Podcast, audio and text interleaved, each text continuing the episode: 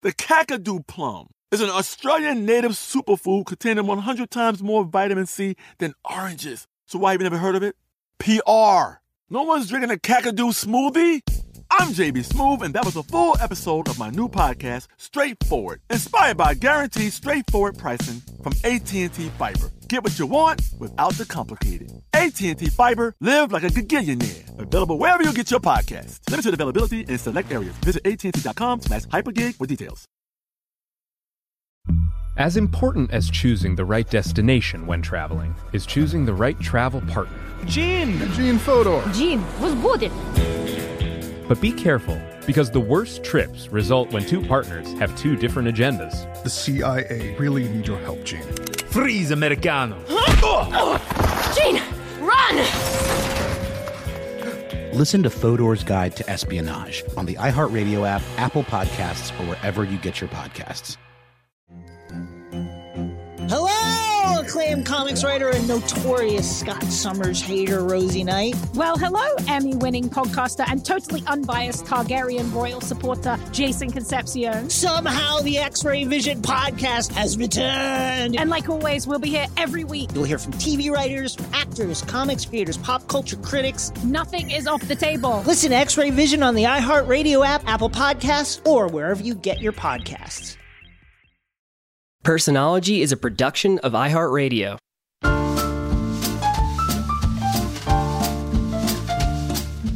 Lenny Bruce, born Leonard Alfred Schneider, was one of the best stand up comedians of all time. He was also a social critic and satirist who used politics, religion, sex, and vulgarity to challenge and criticize social mores of the time and faced multiple arrests for obscenity. He created and opened the door for future counterculture comedians. My guest today is Wayne Federman, who, in addition to being a successful comedian and actor, teaches stand up history and performance at University of Southern California.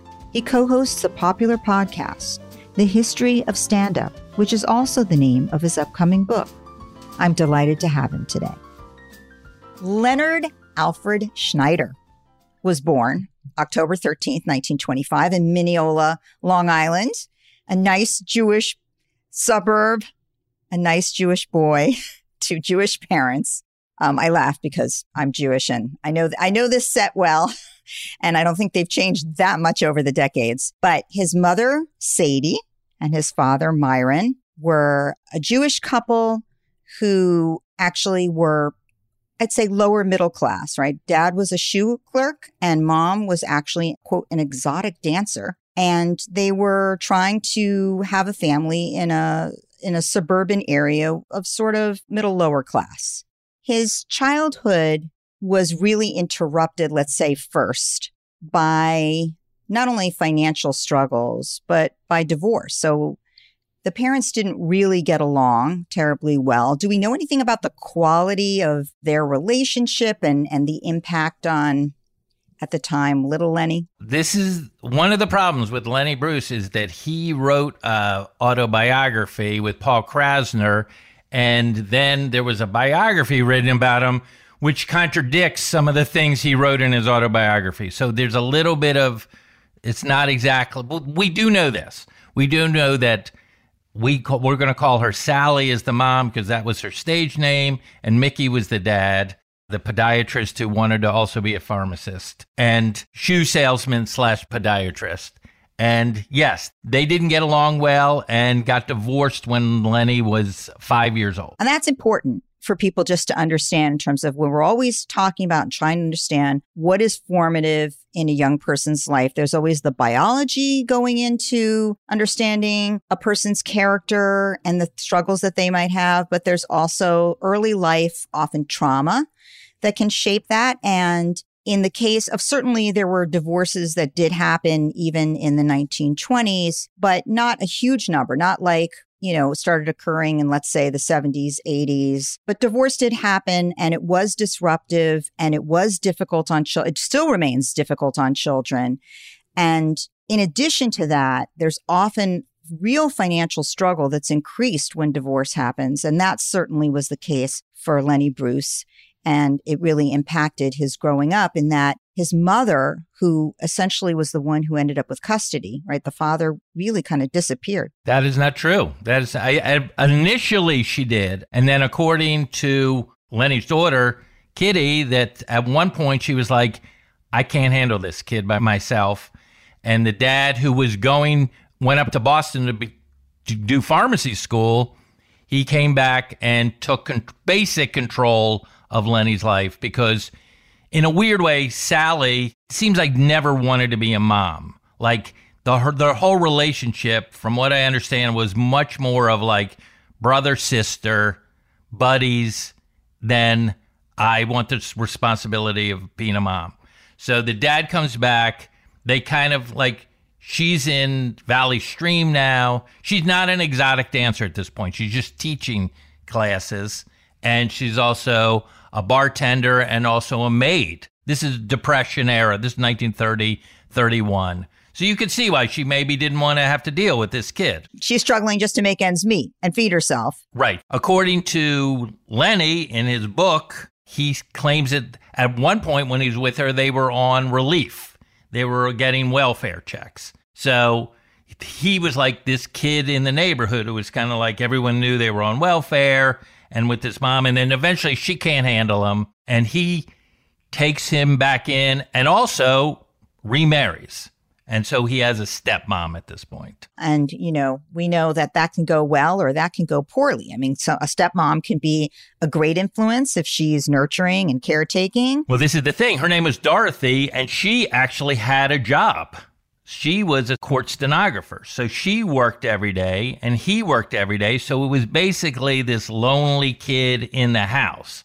And if I can quote Kitty Bruce again, she said that Lenny didn't get a lot of attention as a kid. So he was he was essentially, I mean, you're describing latchkey? a latchkey kid, right? A latchkey kid who has to take care of himself and for himself. I gather there were at times other family members involved. He was passed around a bit sometimes, right? To aunts, uncles, grandparents. Well, there's this this story of this other couple this that lived on a farm and they apparently took him in for a couple years, but then later we find out that he might have just been working there during the summers and stuff. But uh, uh, this is the thing is he started out he was an excellent student in school, like super smart, and then as he got older he became started acting out more and went from being an excellent student to a poor student. One biography says that he was held back a year, so whatever that humiliation was.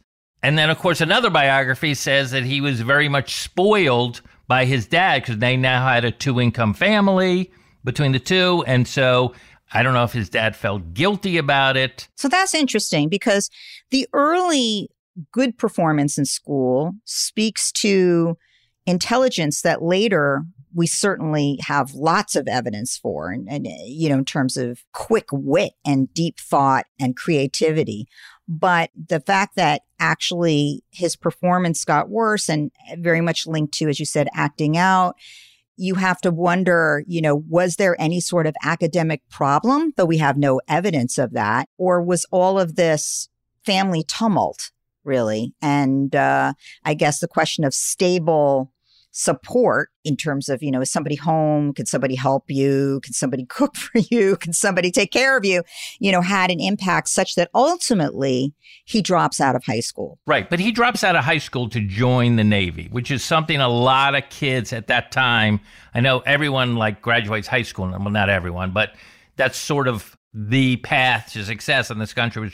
But back then in the 30s, maybe half the country graduated high school. So it wasn't and you could get a high school diploma if you joined the service at that time.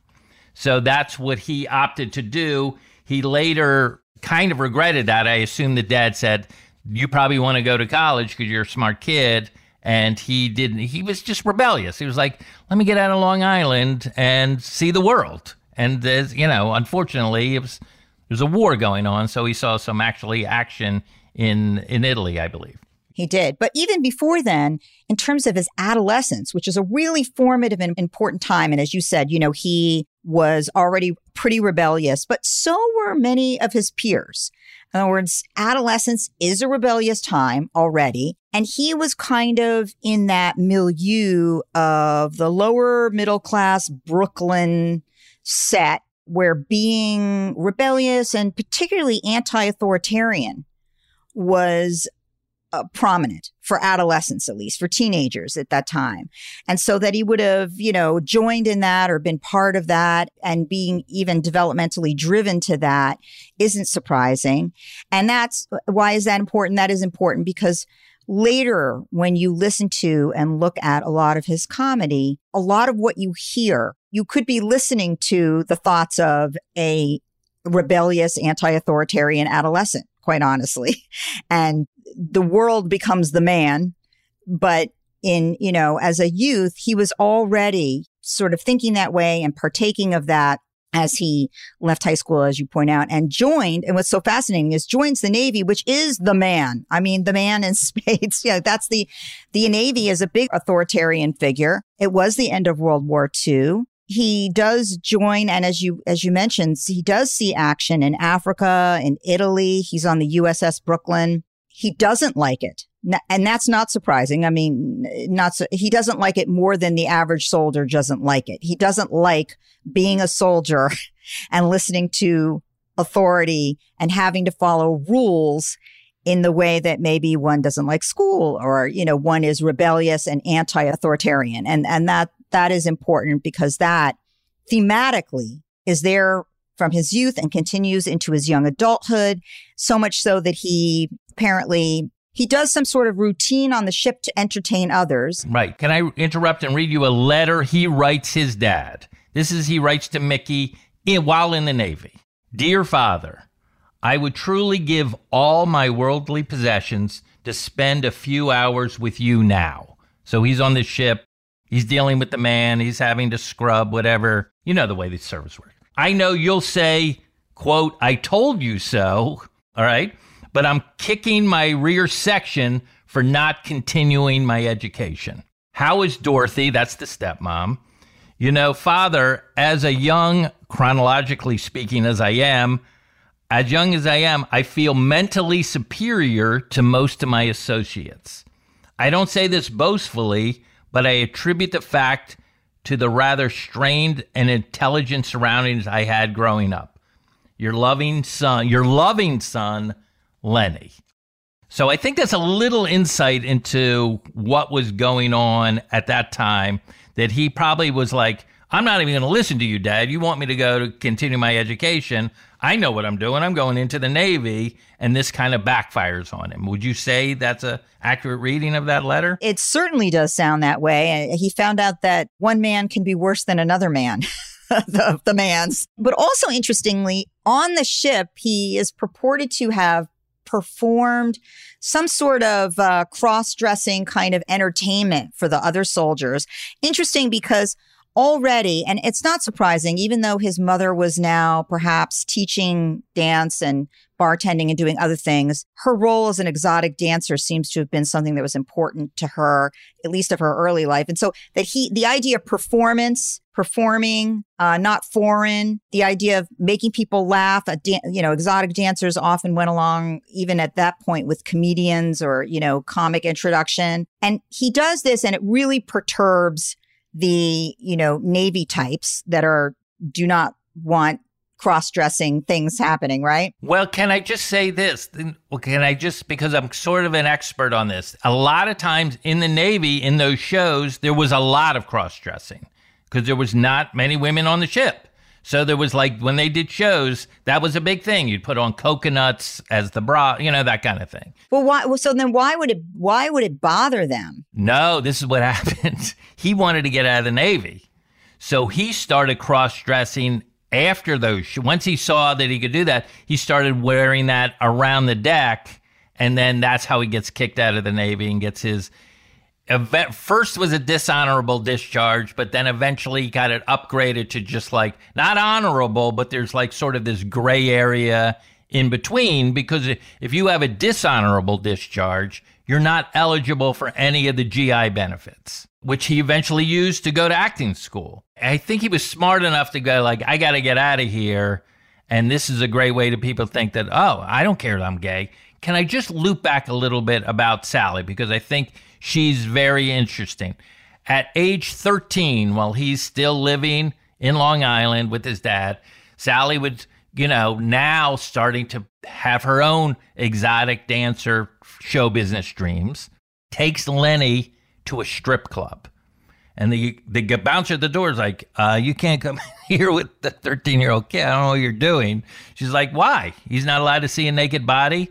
And so she brings him into the strip club, and Lenny has always, and Sally, I think by extension, obviously, has been very free, as they call it, about sexuality and talking about any kind of sexuality. There was no humiliation, there was no embarrassment, there was none of the usual things that like I would have in my life, just talking about whatever. The, the most explicit thing was all kind of funny to him. He was, and obviously he had this famous line. He was like, "If you think a naked human body is dirty, then you have a problem with the manufacturer, which is God." Right. So that's basically what he's, he's like. I don't know why you're so upset about this. This is God's creation. So the idea to him of telling the people in the Navy, hey, I think I'm having a lot of homosexual thoughts, so I probably don't belong here as a vehicle wouldn't have been a problem for him. That would have fit right in. Not, not in the least. He didn't care. None of that stuff mattered to him at all. So he was very, uh, whatever, enlightened or loose in that in that regard.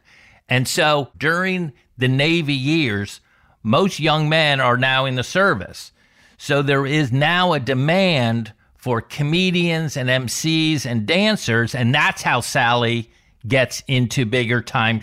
I, am going to say bigger time, more than just being a dance teacher. She's now a performer and kind of like MC, kind of comedian, funny dancer.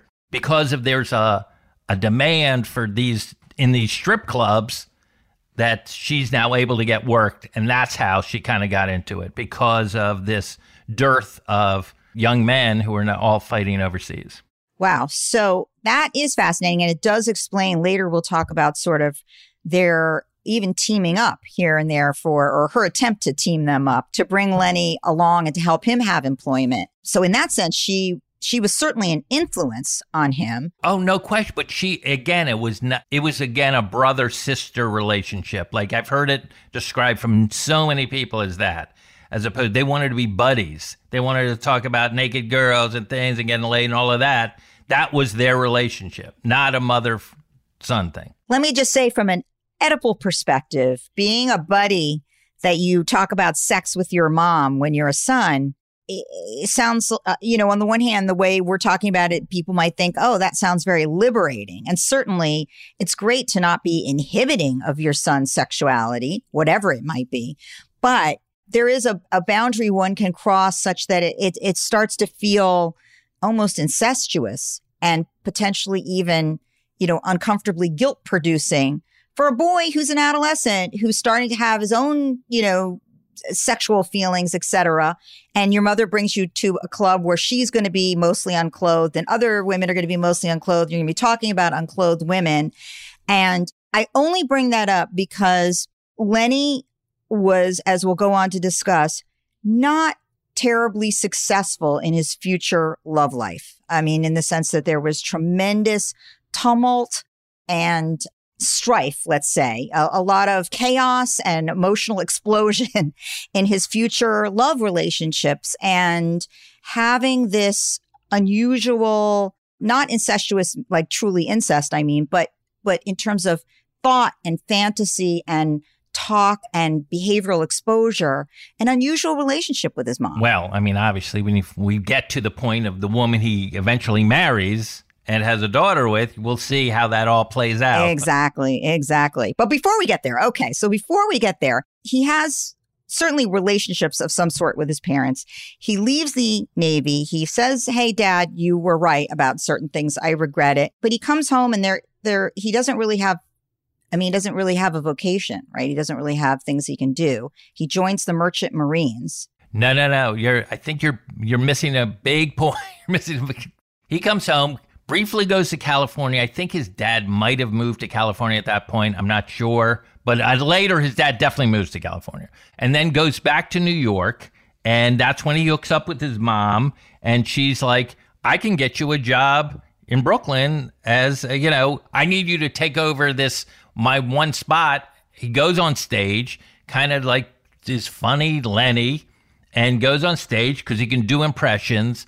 And I just want to say something very important that a big part of Lenny's imagination came from being alone all those years on Long Island and would listen to the radio. That was his big thing. So he loved listening to like adventure shows and that Jack Armstrong All American. So he had a very kind of vivid imagination about show business and, in particular, voices and impressions, which we'll talk about. It's very important to his career.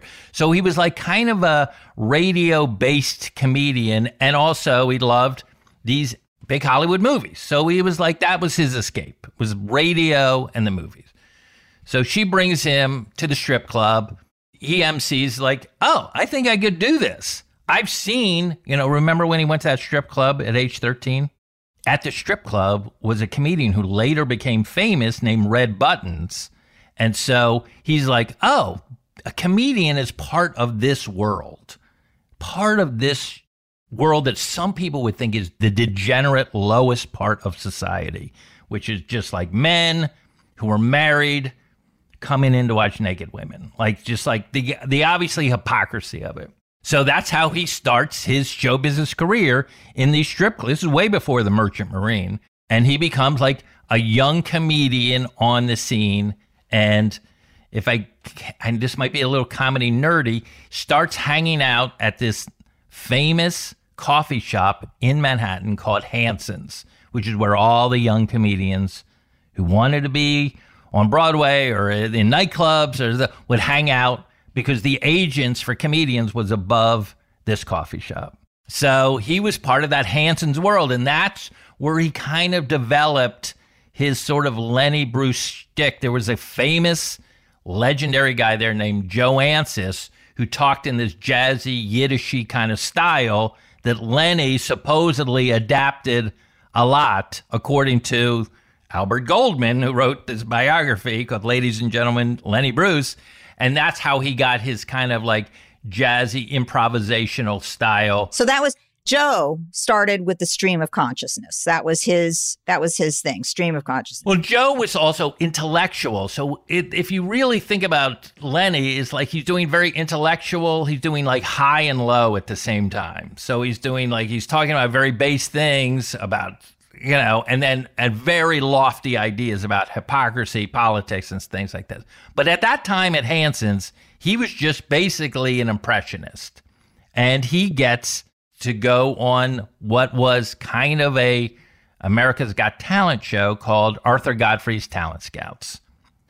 And wins. That was the big. That was the big moment. That was the moment. He, He won win that. that. Yeah, yeah, yeah. This is before the Merchant Marine and all of that. So he so win in winning that he was noticed, right? That was that was seen by many people, including even talent recruiters, et cetera, right? Yeah, he got a booking at the Strand right away. He got an agent. He was so he was a he was on the rung. He was a rung on. He was making money, not a lot, but he was that, and he was doing a very traditional. If you watch, I mean, there's footage of that Lenny of that talent scouts, and there's it was also broadcast on radio. That at the time there's something called simulcasting. This is early, this is 1949, right? So he he does impressions, but they're sort of a next level impression. It's like a German guy doing impression of Humphrey Bogart or Jimmy Stewart or something like that. So it's like another. That was his shtick. That was his shtick. Let's take a quick break here. We'll be back in a moment. Acclaimed comics writer and notorious Scott Summers hater, Rosie Knight. Well, hello, Emmy winning podcaster and totally unbiased Targaryen royal supporter, Jason Concepcion. Rosie, somehow the X Ray Vision podcast has returned. It feels so good. It does. And like always, we'll be here every week covering the wide world of TV, movies, comics, and geek culture. That's right. We'll be talking about Batman, heroes of that stature, and of course, we'll be inviting our friends in the industry to come geek out with us and share stories. We'll hear from TV writers, from actors, comics creators, pop culture critics, and more. Nothing is off the table because geek culture is pop culture. and we can't wait to share our love of it all with you every single week. Listen to X Ray Vision on the iHeartRadio app, Apple Podcasts, or wherever you get your podcasts. As important as choosing the right destination when traveling is choosing the right travel partner. Gin! Eugene Fodor. Gene, was booted. Much of the joy you will find on the road comes from the person you share it with. So you write the books, Gene, and Vlastar runs the business. I understand now. It is a wise man who marries a wiser woman. But be careful and choose your travel partner well, because the worst trips result when two partners have two different agendas. Get down! I'm not stupid, Gene. Something is going on, and it's high time you tell me the truth. Freeze, Americano! Gene, run! So travel before it's too late. Your money will return, your time won't, and we're all too quickly approaching that final destination. Listen to Fodor's Guide to Espionage on the iHeartRadio app, Apple Podcasts, or wherever you get your podcasts.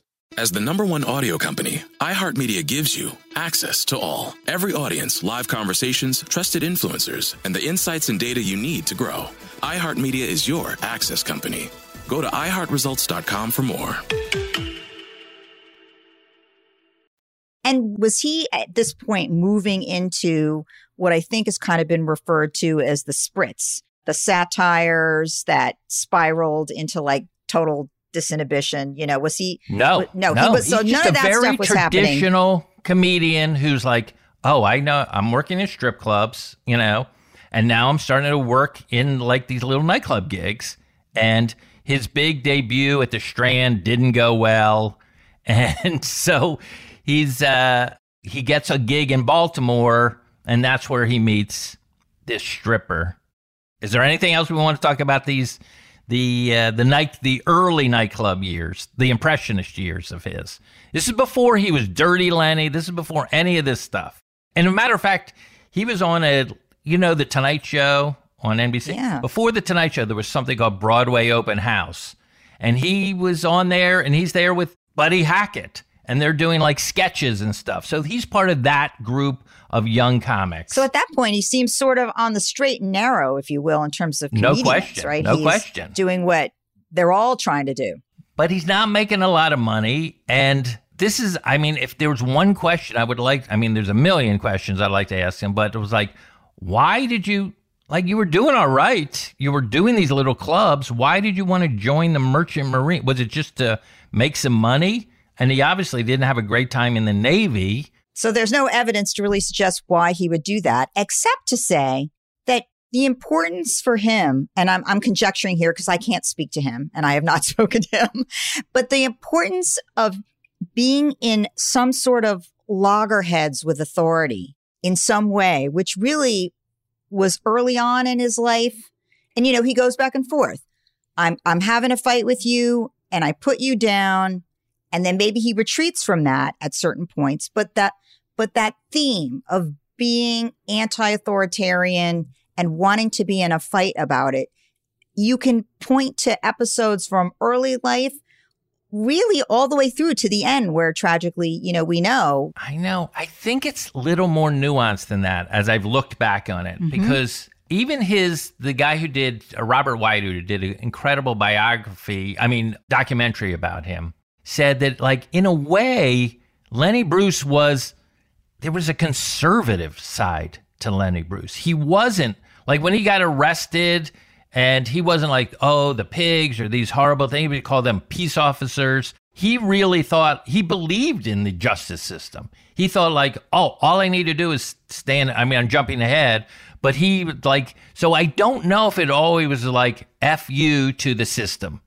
I think his big thing was like, guys, we got to stop being hypocritical, especially about religion and politics and sexuality and race. We just have to stop. We just have to tell the truth. So I think he was more of a truth seeker than a like, oh, let me uproot the apple cart and this is terrible and burn down the city. I don't think he was that at all. But the wish to be part of some sort of authority in a way that worked for him, you know, the wish to be with his dad or the wish to be. I mean, he joined the Navy, but then when it wasn't what he thought it would be, right? He had no problem telling them, I have gay thoughts, you know?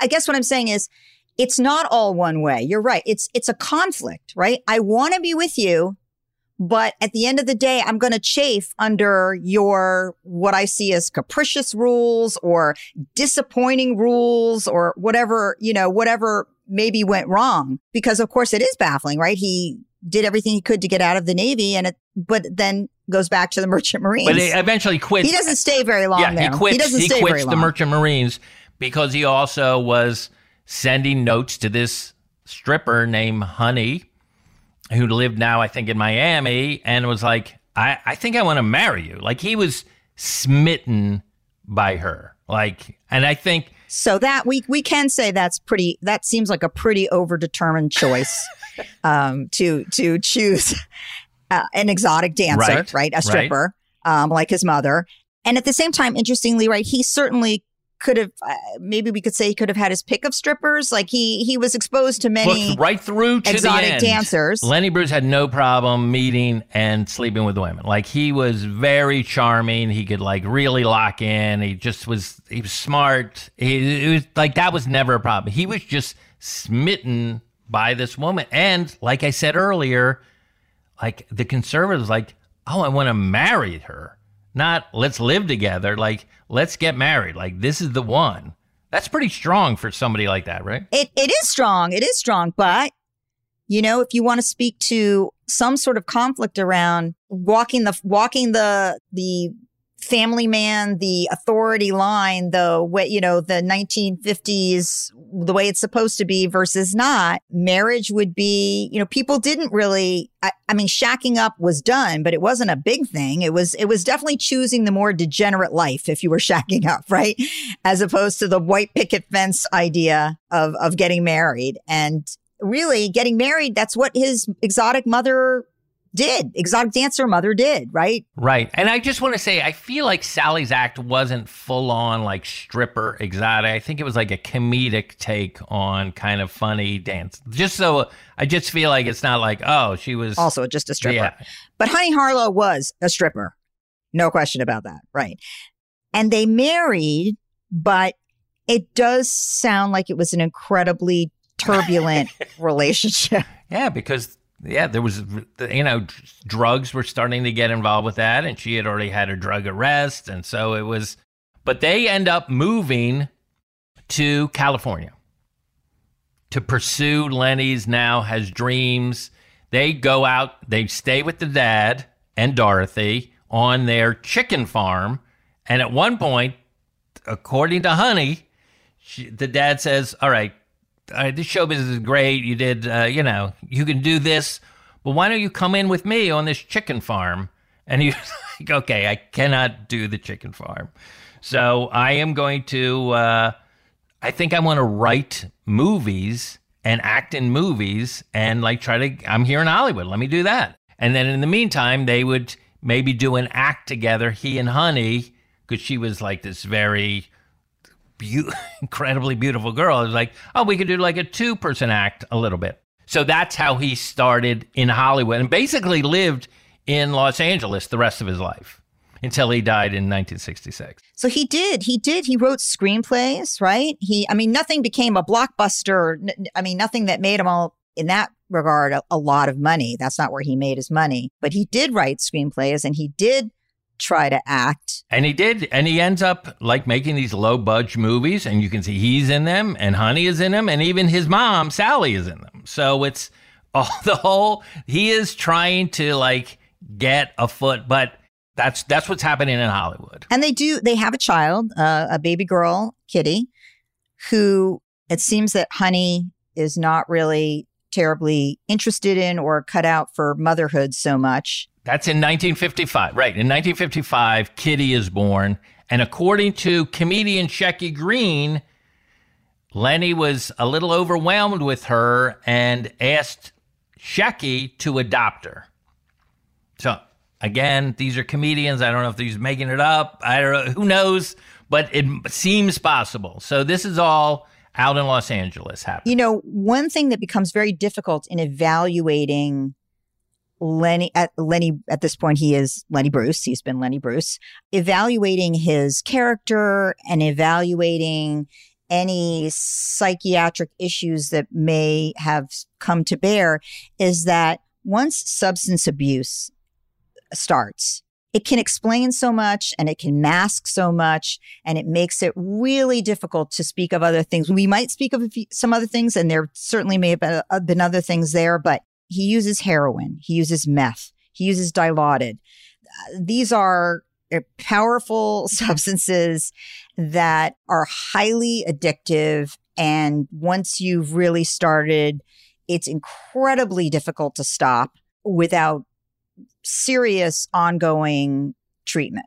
And when your partner, honey, is also using, it's also incredibly, you know, that much more difficult. And moreover, when you are traveling in a crowd where everybody is using, you know, it's almost impossible. I mean, I'm always asked about this celebrity did, you know, what could they be doing? And, you know, the tragedy is sort of not being a celebrity anymore, you know, not, or not being with the people of their craft anymore, because when it's around you all the time and everybody is using, it's, it's almost impossible to not use. Well, let me tell you what, I mean, yes, that's exactly correct. What happens in Hollywood, he's trying to make these low budget movies. He's trying to be a writer. He does write one low budget movie and, he's having a has this baby daughter and then they are about to split up soon. She's going to uh, end up going back to jail because of a parole violation. Well sadly she was she was actually initially put in jail right for a marijuana uh, possession violation from hawaii.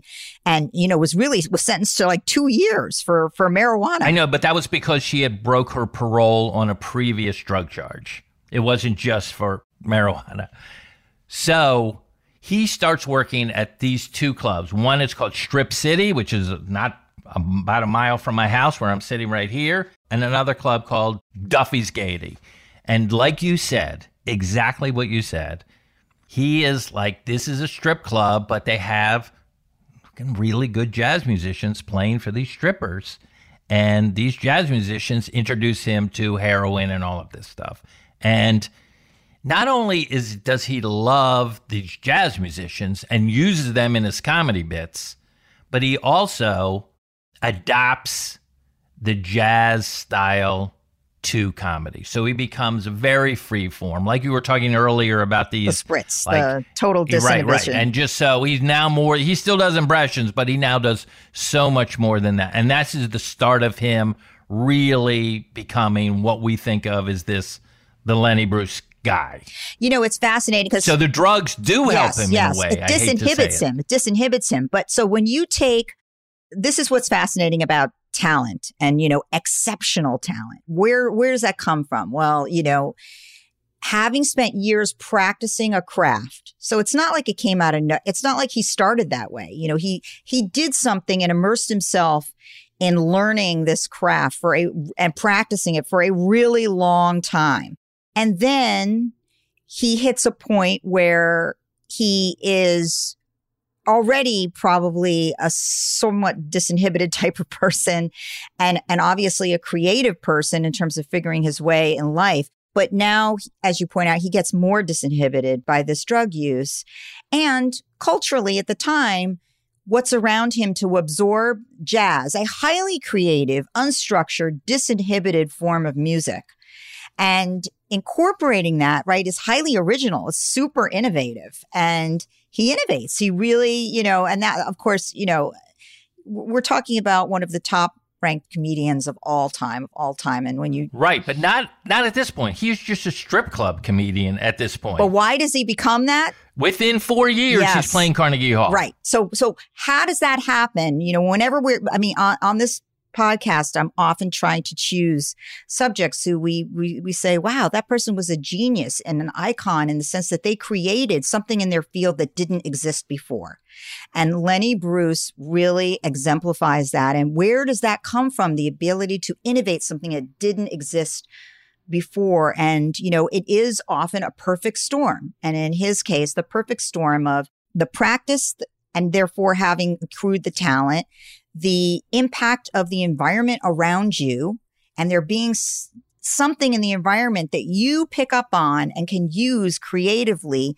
So he had something inside and something outside. And in that Venn diagram of the two, right, he creates this new area of comedy. Right. And also, he's hitting it at the right time, which is just when these small clubs is the new breeding ground for comedians as opposed to vaudeville or the Borscht Belt. Like he is here, and especially in, in San Francisco with Mort Sahl and Jonathan Winters. And there's just kind of a new wave of comedians that are embraced and also shunned by mainstream. And he's one of those torchbearers.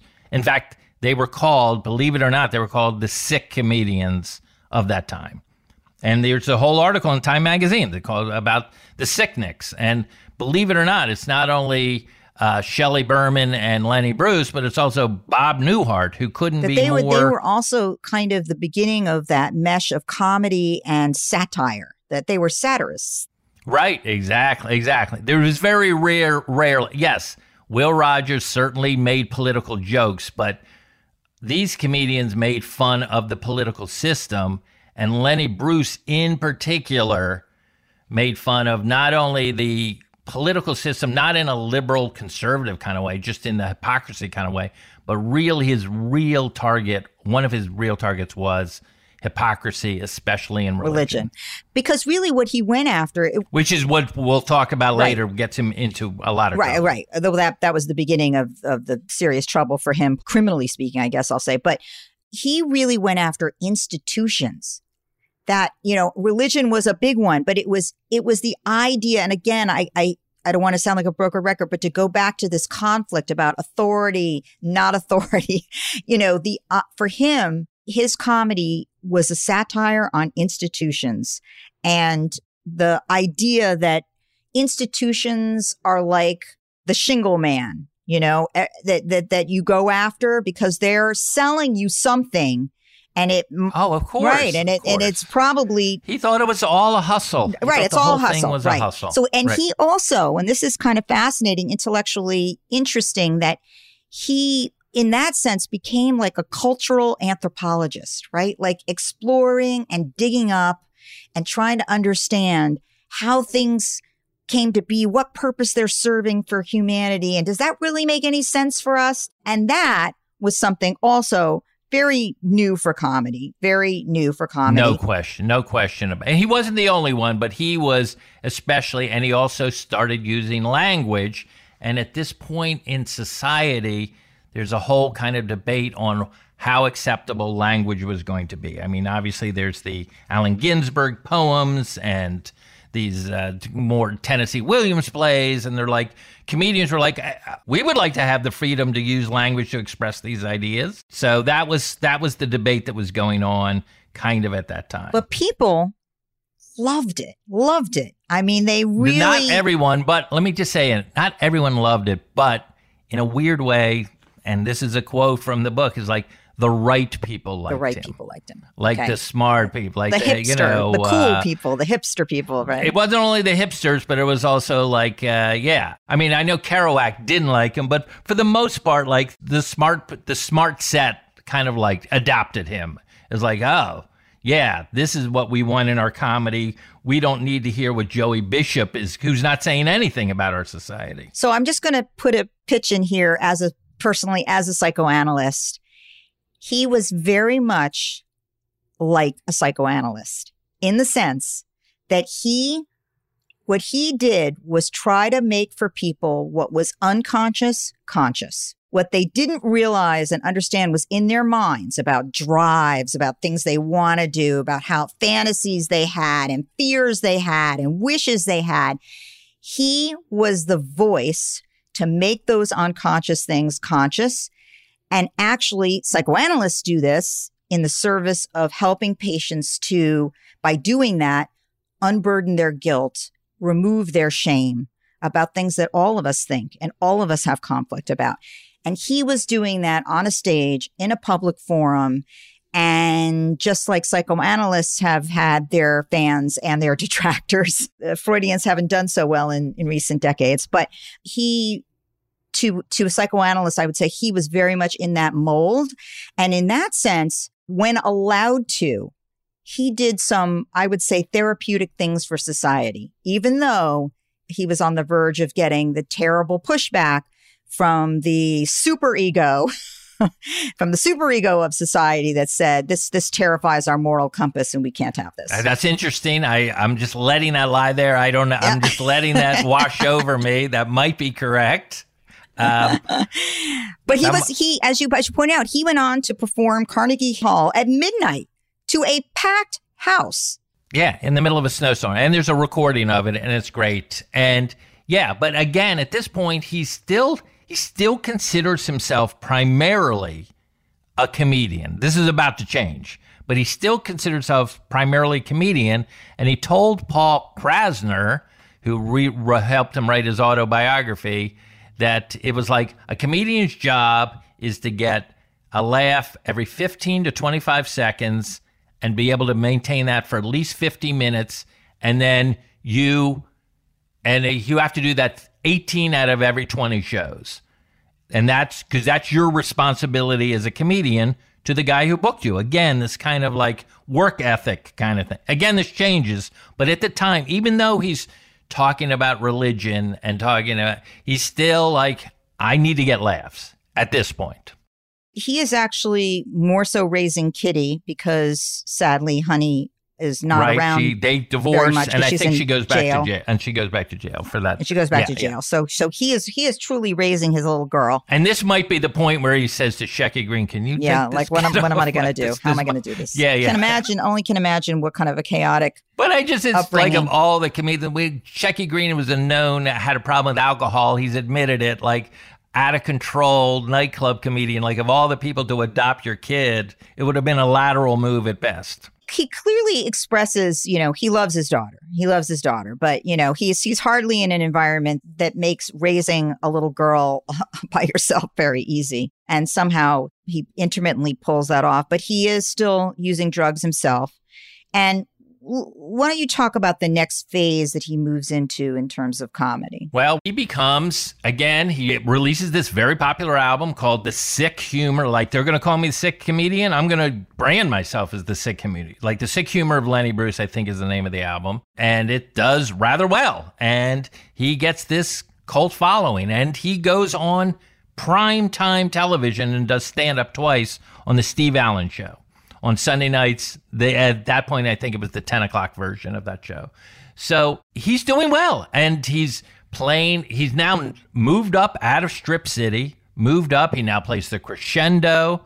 Can I just say something very interesting that he does, just to give a little insight into what Lenny was like at this time before the fall? Is uh, he had a telephone set up through the sound system at the Crescendo, which was a nightclub here in Los Angeles, and would call people on the telephone.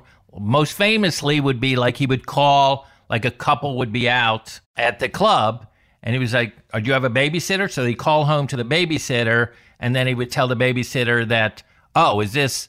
Lisa, are you babysitting for the uh, Shannons? Well, unfortunately, the Shannons got killed in a car accident tonight. They're both dead. Like that was his idea of a like improvisational, in the moment kind of thing. Again, probably not nice to that babysitter, but just an idea of kind of what Lenny was doing as well as his other stuff. So he gets on the Steve Allen show. He has this album.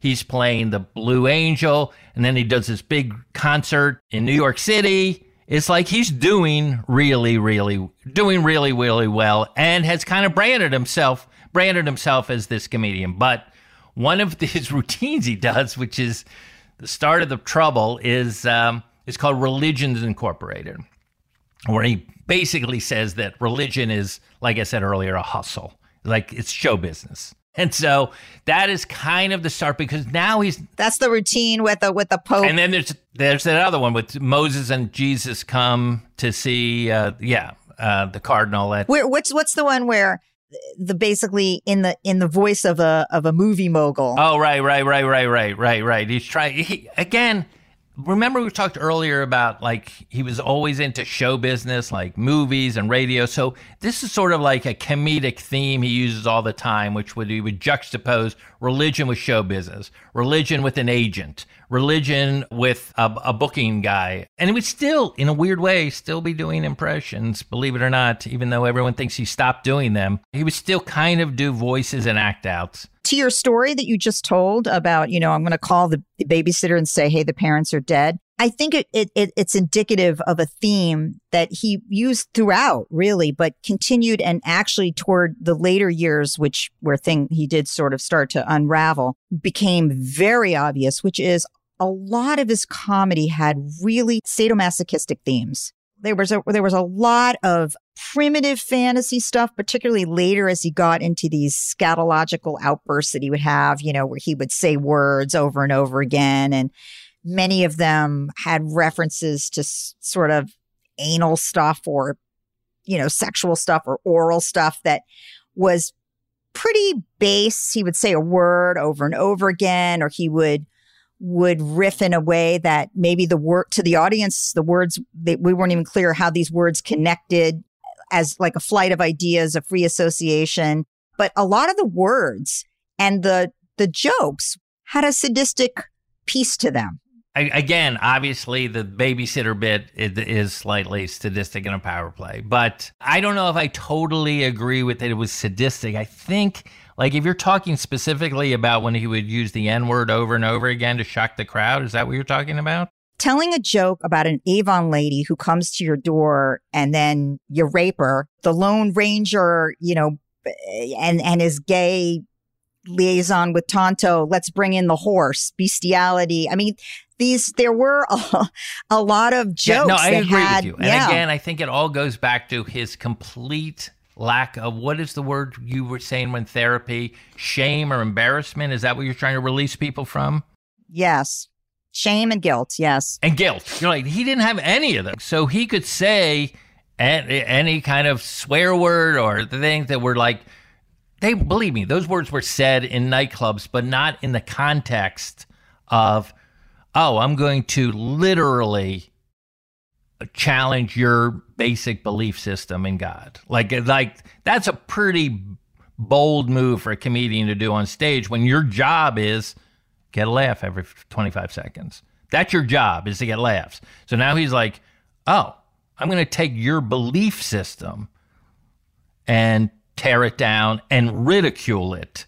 And people are like, people either loved it or like, um, I'm here to laugh with my girl. I'm on a date. I'm trying to, you know, make this girl like me. What, what, what are we listening to here? Well, let me just say, you know, by the way, sadomasochism is a part of everyone's human nature. Some just have more than others. And I'm really just saying, I think in his disinhibition, you got a good look at his sadomasochistic urges and they were they were pretty impressive. Right. And I don't know, I'm going to just say to you, I don't know psychologically, but I just feel like his thing was more about just being free and allowing people like, look, if this is part of humanity and if you believe God created humans, God created this. God created my ability to make fun of bestiality or homosexuality. It's interesting. I'm just, I'm just, this is all kind of washing over me. So I, but what happens next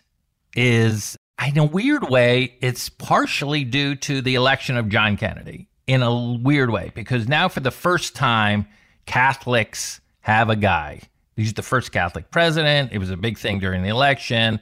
And a lot of these police forces are starting to think, oh, there are basically a lot of Irish guys on this police force in, in major cities.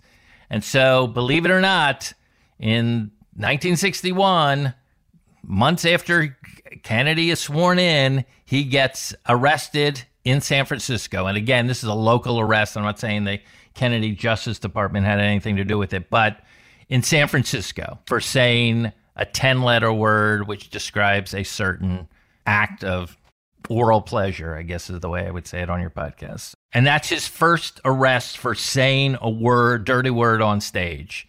And that is the literally the start of the second, um, maybe probably the third act and the fall of Lenny Bruce is, and it's so ironic that it is in maybe the one of the most liberal cities in the country, and this the jazz workshop where it happened is right around the corner from the bookstore that was sued for publishing Howl.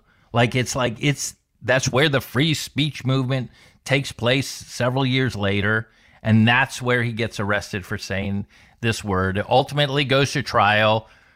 I think loses the trial, but then wins on appeal or something. But basically win. But this is the first time he's been arrested for a word crime. It's so interesting. Why why Lenny Bruce? Does it have anything to do with like he's a Jewish guy in a in a time when it wasn't making fun of Catholics. Po- yes, making It fun of be. Catholics. Not not a popular time to be a Jew. Um, and well, when is it a popular time to be a Jew? But not a popular time to be a Jew, and certainly making fun of Catholics. Was that really the crux of why?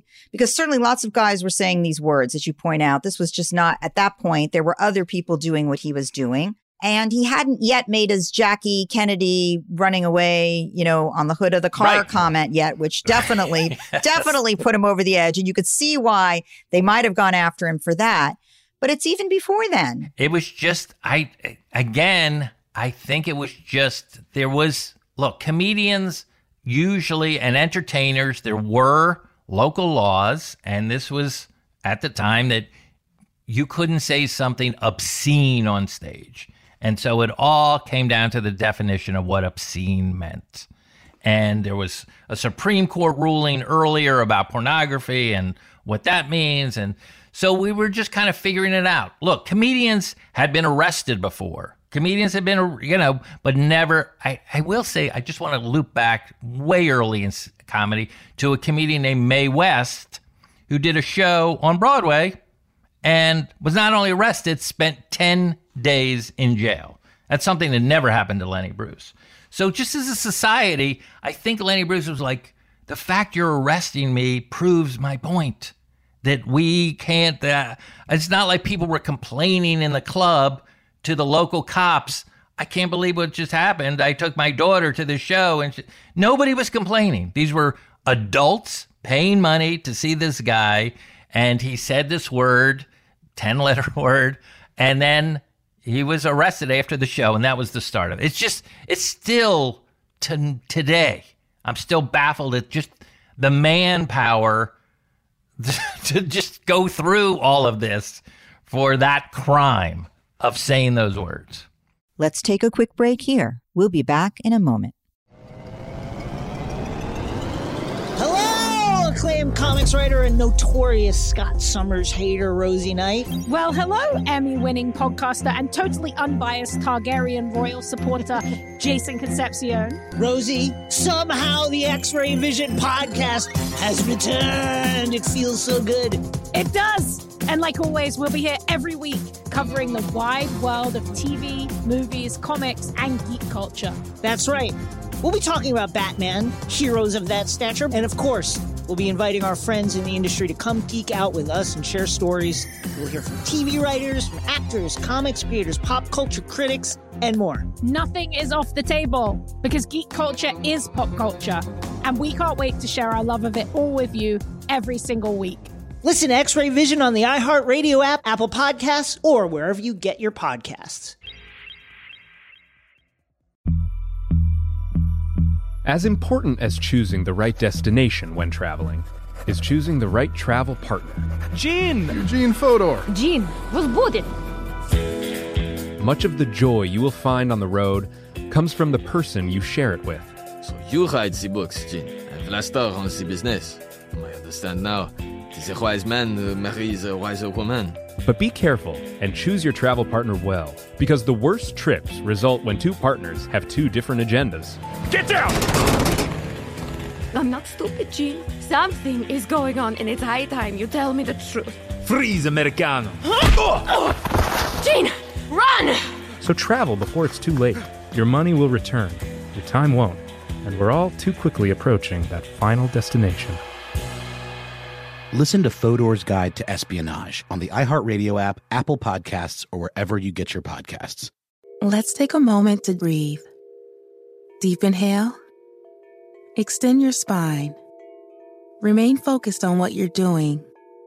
If safe to do so, exhale slowly, leaning to one side. Inhale back to center.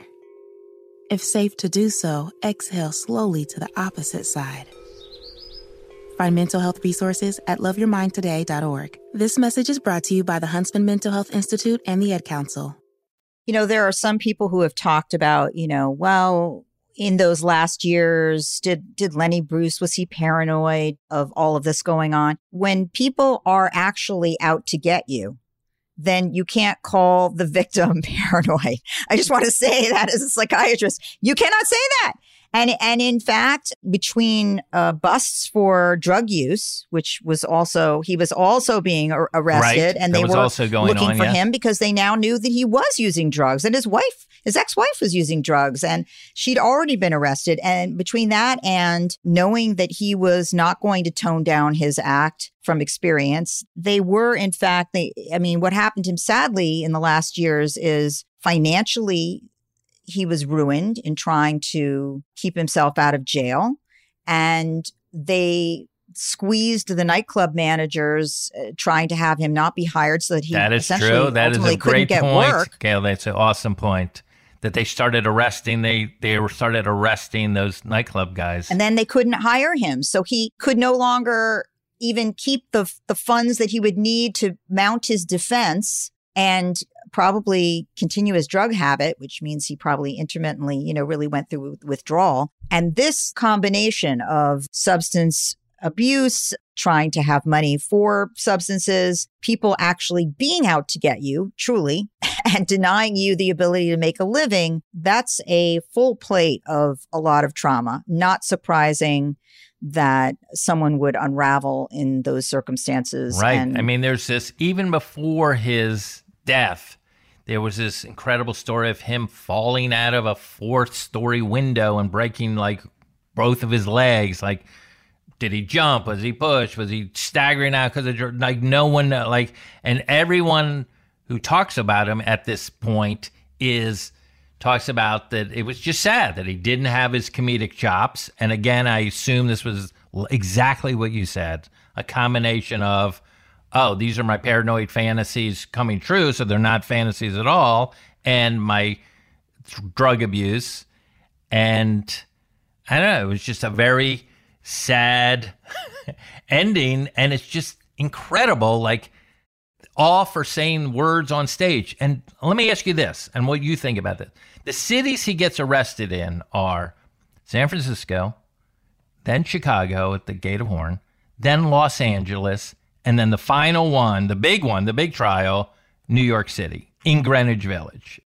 What do you think of that? the fact that these were all actually liberal places that that couldn't have been more. Yeah, couldn't have been more liberal because within It's not like he was arrested in, uh, you know, Green Bay, Exactly, Wisconsin, because of the local uh, laws. Well, yeah. it really exemplified the fight that was going on in this country within those liberal cities and everywhere, right? In other words, those liberal cities were in the minds of the conservatives there, you know, dens of inequity that needed to be reined in. He was a representative of the fight that was really going on, the cultural argument that was happening at that time about the morality of Americans, the morality of our soul. What constitutes art? There are stories similar to Lenny Bruce's amongst artists in different areas of the arts, but it does seem hard to believe that it could only happen in those cities. But that's where artists and performers did their thing. That's where the best of the people were. I guess. I mean, it's. But it, but as you point out, the police I mean, I force mean, was I do Irish know Catholic. that when he. Right, right. The police force was, and now obviously there was that great quote of when he goes in for an arraignment to the, in, or in front of the judge and the jury. It's Ash Wednesday, and the judge has ash on his forehead, and every juror has that. It was like, okay, I don't even have a chance here. Like it was. yeah. So talk about you know sometimes right. Sometimes paranoids really do have enemies. Is it was a was was clearly but on he the wall was for him. paranoid, and also he felt like the court stenographers weren't completely telling the truth, and so he would record trials as well. But his whole thing was like, and this is I this is so heartbreaking to talk about. What happened was the cop would do a transcription of his act, and then the cop would do that act for the judge. So he's like, I'm not. And Lenny Bruce was like, Yeah, he's terrible. He's not even doing it. First of all, he's misquoting me. And second of all, he's not even doing it correctly. Can I just do my act for you, judge? And I'll show you. And they wouldn't let him do it. And they wouldn't let him do it in New York. I know they let him do it in one trial. And he was like, You would see that you would see that I have there is some social redeeming quality to this material that I'm presenting, as opposed to I'm just an obscene person who's trying to appeal to prurient. Is that a word? Right, prurient. That that was that was exactly the word. That interests was the of this word. audience. It was the judge saying to the jury, if you find this sexually stimulating, if you are turned on at all by listening to this, then he is guilty. That that was the fascinating, right? What is prurient? That's the It obscene. to- That's the definition of That's obscene, that's right. the definition. That was That's the how we definition got at the time. That's how he got off in San Francisco because the all of the juries were like, "Yeah, this is horrible. I don't want this in my town, but I'm not getting turned on. I'm not getting turned on exactly. But for the let's say for the betterment of society or for the creation of the field, he really pioneered the speaking the unspeakable and making that something that we should be able to all have access to that there shouldn't be unspeakables. And that primitive fantasy is something that one should get to entertain in one's mind. It doesn't mean you're going to do it you know and that that that that is also an important thing for people to be able to have. But sadly I, I think probably the kinds of attacks that he faced and the stresses that he faced probably only served to increase his drug use substance use is often an escape right an escape from you know misery from you know terrible stresses and of course if you're already addicted you're only going to use more by the later parts his you see his later acts I, it's hard to even call them artistic or comedic uh, uh, they I know. they sort Can of I? All of this is heartbreaking to talk about, but remember he told Paul Krassner like a comedian's job is to get a laugh every 15 to 25 seconds over 50 minutes. And Paul says to him, he goes, Well, I just saw your rambling act here about, you know, we would read court transcripts. You're not doing that anymore. He goes, Oh, yeah, I'm I'm not a comedian. I'm Lenny Bruce. Right. That was a very famous, uh, famous quote, famous moment. Yes, the name of a play yeah. now. Yeah. He saw himself as his own category. And he really, he was at that point his own category. he was his own category. per- that would be awesome to be your own category. talent, a person. You know, he was only 40 when he died of an overdose. He leaves no word that this was intentional in any sort of way. So we we were sort of left to have to believe that this was not a suicide per se, but was an overdose. But I think it is important for people to understand that today we understand something that wasn't understood then that this would have been categorized as what we're now calling a death of despair. That suicides and drug overdoses that have a lot to do with ongoing use that's probably somewhat self medicating in a highly stressful, traumatic, and basically despair filled situation might not have had the purposeful intent to die, but isn't so far off from suicide in the sense that one has caused one's death because one is in a state of despair. And I think it, it's pretty obvious that Lenny Bruce was in a state of despair at, at the time that Yeah, he I would say, obviously, obviously. I mean, you take away someone's ability to earn a living, and he and he still had a, you know, he was on appeal of a guilty verdict in New York City that was not overturned until years after his death by George Pataki, if I'm not mistaken. He was sentenced to He four still months. was He like trying to fight this yeah, trial. He was going to go to jail. He was sentenced to four men, months. He died before his appeal. So there seems to be some controversy about whether, you know, the police purposefully tried to humiliate him, even in death, to try to Oh, yes. diminish Yeah, his um, stature or people who might have appreciated him or lauded him in any way. And it does seem as though that were the case. supposedly there's a bunch of photographs that um, Phil Spector, the producer, bought up from the cops. But even with that, whether that's true or not, I think that's true. That definitely there's newsreel footage of the dead body on the floor naked. You know, it, I don't know if I can actually see the needle in his arm or the needle near his arm, but it's it's pretty graphic. Something you would not see in any other Elvis's death or anything. You might see somebody on the stretcher or in the morgue. Somebody might get a picture, but like right there at the crime scene, that was they were like, "Here's your anti-Catholic hero, guys." Some people really had idealized Lenny Bruce for what he'd created and how he had peeled away the curtain and let people look behind the curtain. And clearly, there was an attempt to dehumanize him and vilify him in death in a way that would would puncture that idealization by taking such a such a picture that was horrific for anyone to see. I mean, horrific and horrific for his daughter who, you know, who has done amazing things in adulthood to appreciate and keep the memory of her father alive and do things and actually create a foundation around substance abuse and use for people in who are entertainers and particularly comedians. It, it is not unusual I'm sure you will attest to this, for comedians to struggle with depression or different mood issues.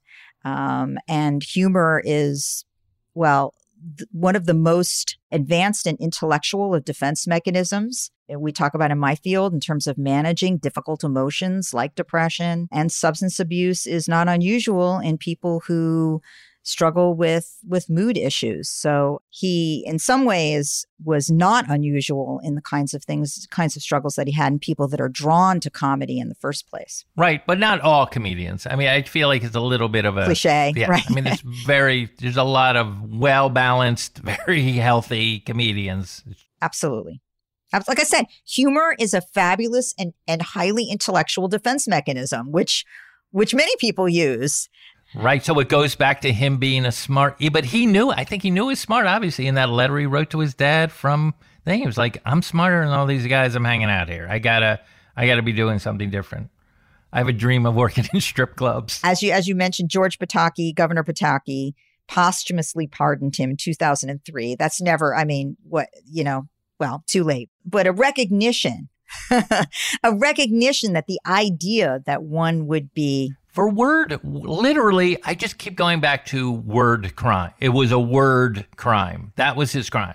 In new york city in greenwich village at the cafe a go-go i mean it seems so absurd. In 2020 pretty hard for us to conceive of such a well, thing? Well, this is the great thing about lenny bruce. This is the great thing about it. And again lenny bruce's comedy check it out if you want. Some of it is written like we said earlier in a very performed in a very jazzy John Coltrane kind of style that is maybe hard to connect with.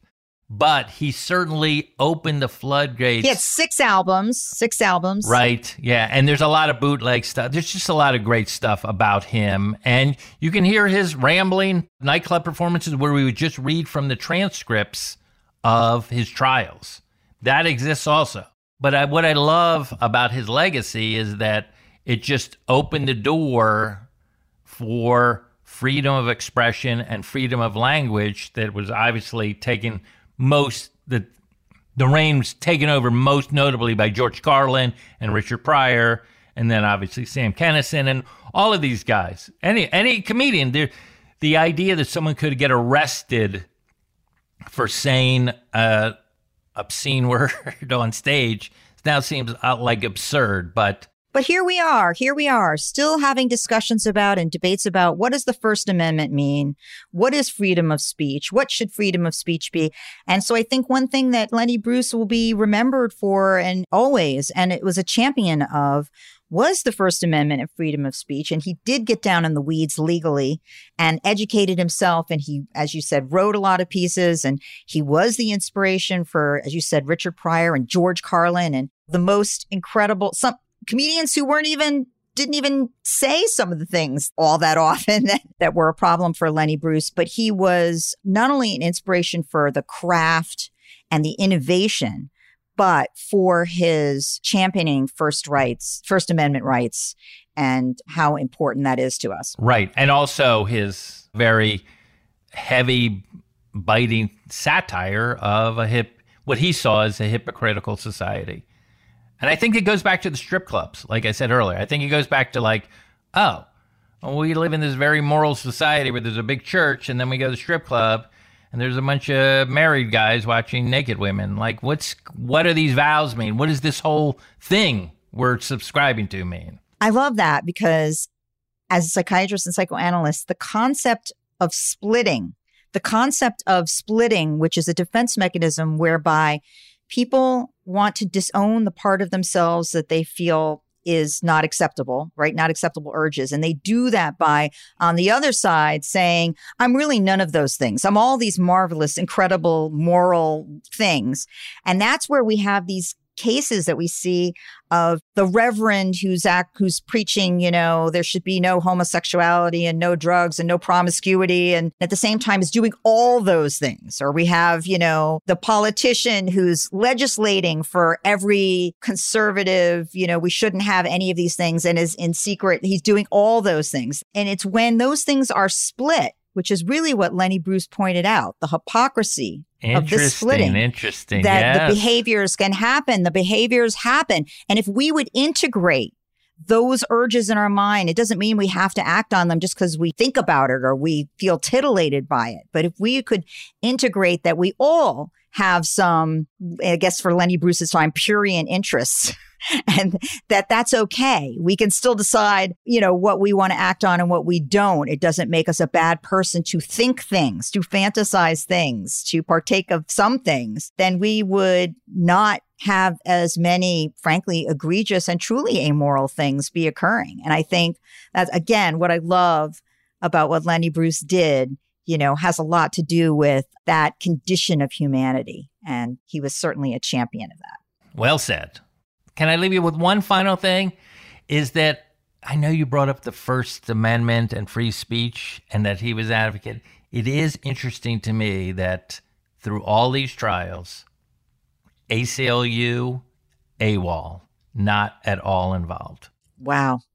That is fascinating.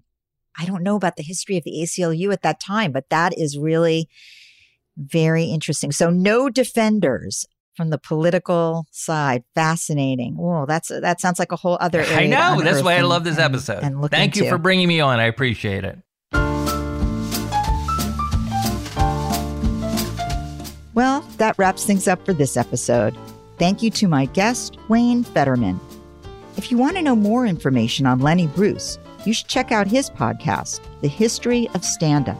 And if you want to know more about the concepts in personology, you can check out my book, The Power of Different The Link Between Disorder and Genius. For mental health advice from me, you can check out my other podcast, How Can I Help? Follow me at Twitter at Dr. Gail Saltz. And until next time. Personology is a production of iHeartRadio. The executive producers are Dr. Gail Saltz and Tyler Klang. The associate producer is Lowell Brillante. For more podcasts from iHeartRadio, visit the iHeartRadio app, Apple Podcasts, or wherever you get your podcasts.